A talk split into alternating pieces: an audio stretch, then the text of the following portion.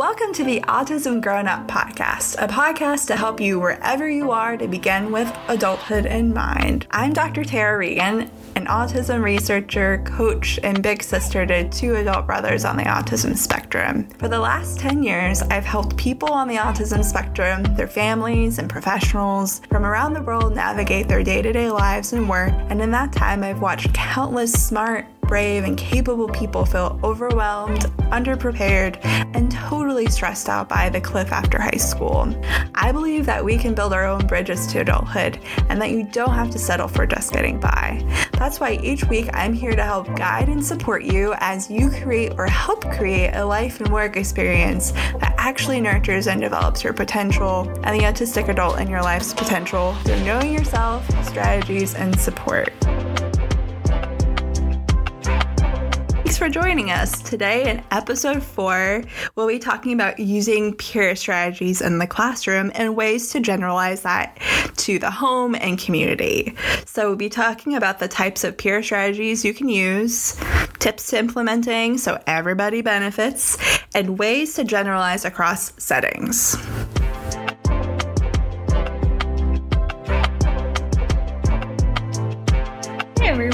I hope you're having a great summer thus far. Uh, speaking of summer, I am starting a summer series, uh, which are a series of blog posts in addition to podcast episodes just on these upcoming Thursdays, all about getting you to think about your plans for the summer and strategies to help you and your autistic child and your family have a great summer. Because I know lots of us, once we are in the middle of the summer, we tend to get to this point, and also our kids most often get to this point of what do we do next? I know a big question that a lot of parents ask this time of year is uh, what are some ways that we can plan for the summer, or what are some things that we can do as a family? What are some activities my child can do while at home? And that's what this series is devoted to. So each upcoming Thursday, starting today, I'm going to be sharing some ideas, tips, strategies for you to help plan out your summer, establish routines at home through the use of a visual schedule, and other types of autism based strategies for you to use at home, and also help you feel like you're keeping your child engaged this summer, keeping them engaged and having fun, but also in thinking about learning and academics because summer slide is real, y'all.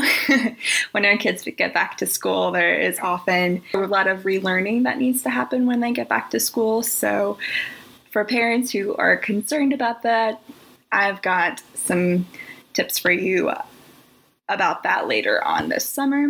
So, I'm very excited about this first one. It is five steps to help. This is also a blog post that you can check out on my website, autismgrownup.com slash blog, and you can find these tips there as well as the links to websites I mentioned. So let's get into it. As we know, summertime is here, which means that the school year has wrapped up or is wrapping up, depending on where you live and when you're listening to this. And summer's already starting to heat up on us.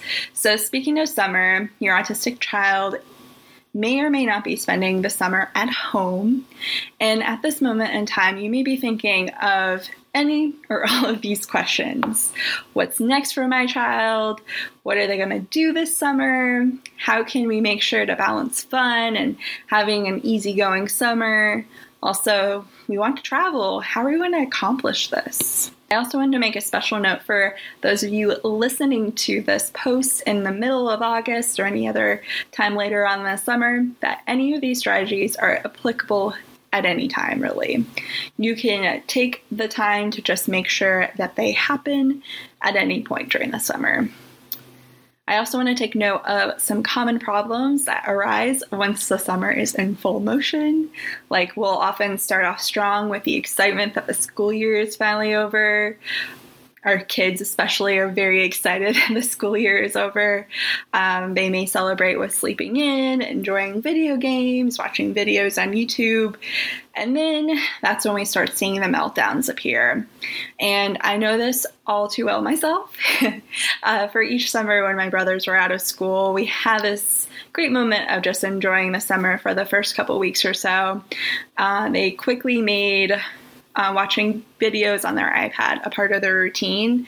And if we didn't make any adjustments to er, to the schedule early enough, any changes to their routine became especially harder to accomplish and did result in a lot of challenging moments and meltdowns. So I understand and I absolutely encourage you to encourage your child to enjoy their summer, but do know that they need some structure, some consistency, and a meaningful routine at home. So you may of course, also want to go on one or many vacations or trips or even visits out in the community or have other people come visit you. And these can sometimes, however, pose a challenge for your child on the spectrum and your family as a result. So, today I'm just going to get into these five steps to help you plan for the summer and make it a fun and great one for your child on the autism spectrum and your family as a whole. So, step one is map out the summer. So grab a calendar and outline your plans for the summer. You can also include opportunities for routines, like on Wednesdays, we go to the library. In the afternoons, we go to the pool. We're going to go see family on this day. You'll also want to list the times and days you want to go on vacation and include the travel time it takes to get there as well as include events that are happening around town. Like maybe you want to go see fireworks as a family on the 4th of July if you live in the United States. So also, keep this calendar in a central location near home. This would ideally be a high visibility and traffic area at home or in a spot that your child can frequently, check in on. For us, it's just putting it on magnets on a on the front of our fridge, and that's an easy space for us to see and check in on every morning. And then I would recommend you go over it frequently with your child and let them know that's there. I would even, if you feel like this is needed, maybe create a routine of checking in on the calendar in the morning so they can see what events are coming up. And I also find that this is also great to have for the end of the summer so they can see when the first day of school is approaching. This can help ease their anxiety when it comes to thinking about school. And that way they know it's coming in the future and they can work with you to prepare for that. This was something we realized with one of my students when he saw that school was fast approaching. We even got together to create a summer bucket list of things he wanted to do before the end of the summer. And we just put that back on the calendar, and that really, really helped him transition back to school. This is also a great idea for those of you who have a child who may get anxious, like one of my brothers, when they see school come back into their day to day picture. So you may want to just show the calendar on a month by month basis, whatever you think would work best for your child and your family. So I also have a pro tip so, have a family meeting and talk about what everyone wants to do this summer as you're creating this calendar. Involving your child in summer planning gives them a seat at the table, maybe literally if you're doing this at the table, when it comes to making summer plans, and you may get some great and surprising answers from them about what they want to do this summer. Also, increasing their ownership of ideas and plans for the summer also increases their motivation for some of the not so fun events. It also helps ease the summer blues for when school returns. All right, moving on to step two figure out the prep time. So you know what amount of time is perfect for priming or preparing your autistic child for an upcoming event. Determine what strategies you'll need to do so. Do you need to show a video of the event or location, like showing them what a plane ride looks like? If they haven't been on a plane before, or they just need a reminder of what the plane ride could look like. So, in that way, you can also preview the schedule that you'll have with them. I would also suggest creating a visual support to show a countdown to when they're going somewhere, when they're going on vacation, or when they're going to camp, if they're going to a camp. And also send one with them when they come back from camp. That's such like a great lucky opportunity if you're able to send your child to camp, or that is an option for y'all. For step three, keep a backup list. There are almost always be moments of unstructured time and waiting, especially when you are traveling and it is just part of the day during the summer. Uh, however, individuals on the autism spectrum may have difficulty with unstructured time, waiting, and even leisure time and figuring out what they want to do. And just like a lot of us, boredom isn't a particularly fun feeling to have. And when they're feeling bored, they may or not be sure of what to do to communicate their boredom and what what they would like to do to change it. So you can create a list of things that they like to do. Maybe you can do this together with them. And this is such a great way to have in your back pocket for whenever there is a moment of waiting. Maybe you all are doing like all your dental and doctor's visits this summer and you have to wait in the waiting room for a long period of time bring this list with you. Bring it when you're traveling. Bring it when you know you all have a rainy day afternoon. This is a great thing to that will come in handy.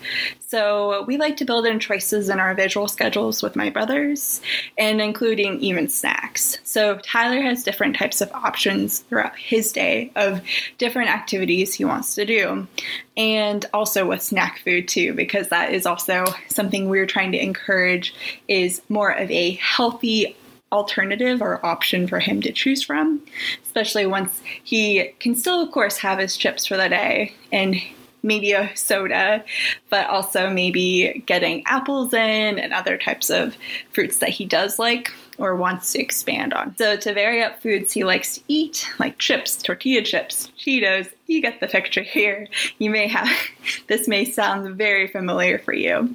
With healthier altern- alternatives like apples, bananas, grapes, even banana chips has been like a nice alternative because that's adjacent to what Tyler likes to eat chips. So the banana chip crunchiness has been something he's gotten into. Step four is create a visual schedule. So, a visual schedule is a form of visual supports.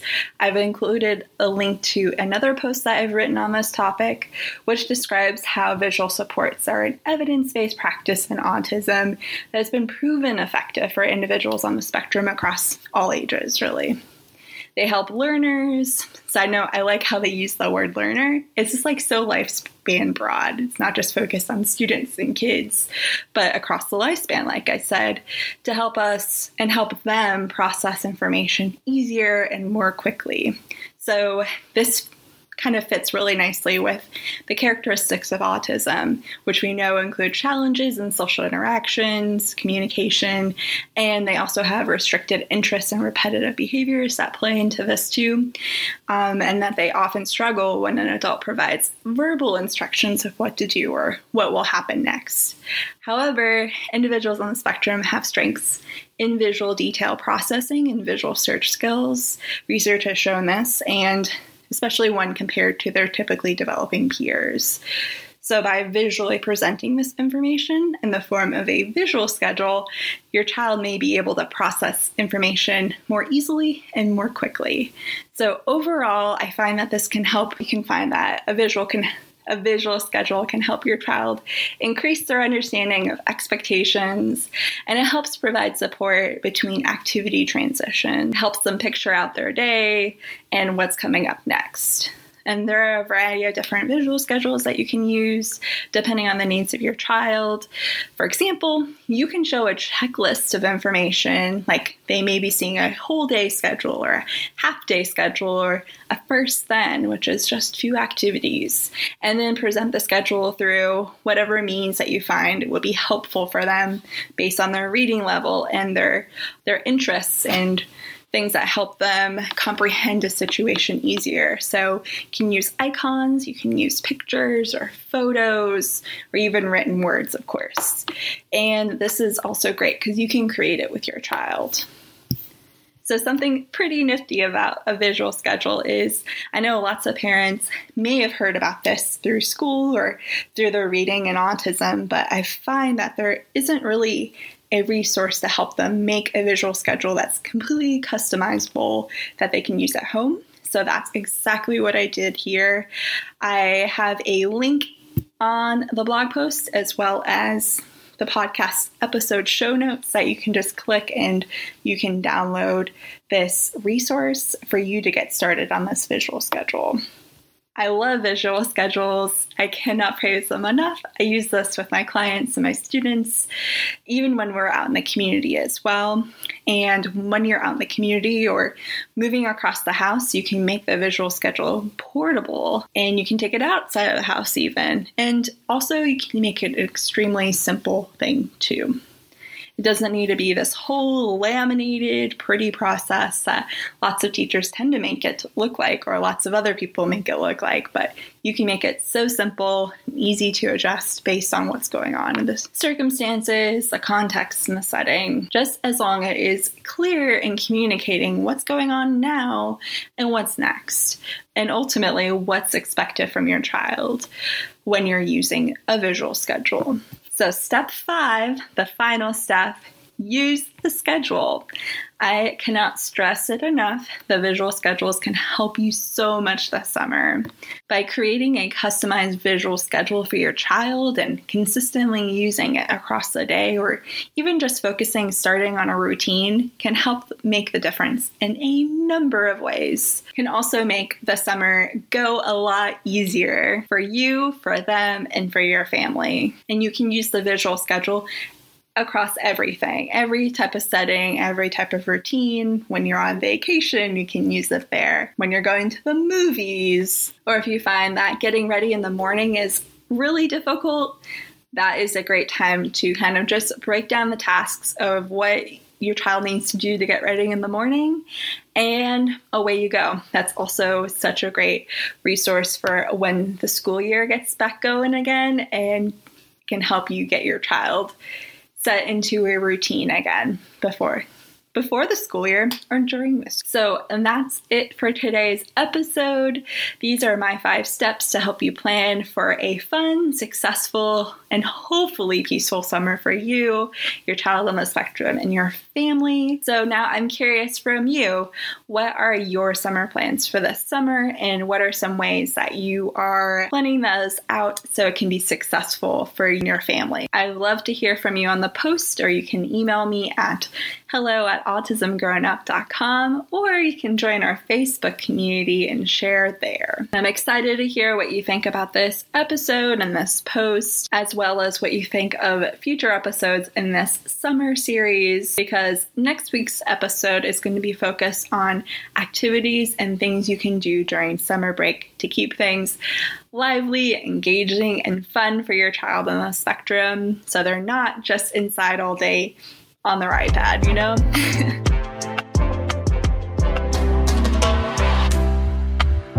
you so much for listening. For show notes, resources from this episode, and more free help with adulthood, head over to our website at autismgrownup.com slash podcast. If you enjoyed this episode, help others find us by leaving a review on Apple Podcast apps or by sharing the show with a friend. We'll be back next week with even more Autism Grown Up topics.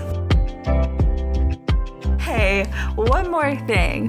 Whether you are an autistic adult, family member, or professional, I've got some workshops, curated blog reading lists, downloadable tools, and many other resources to help you and the autistic adult in your life prepare and get a job, prepare for college, navigate the adult service system, and figure out adulting. These are all the things that I've found in my research and working with families and professionals that will help you succeed in adulthood. So if you are ready to create a successful adulthood experience, you can text the letters AGU to 555 888 and you can get immediate access to our adulthood starter kits. Check this out, share this with your your friends. I would love to hear from you and what's helping, how you're using it, how's it going. You can also follow up with that same number again to get in contact with me. Again, if you text the letters A like autism, G like grown,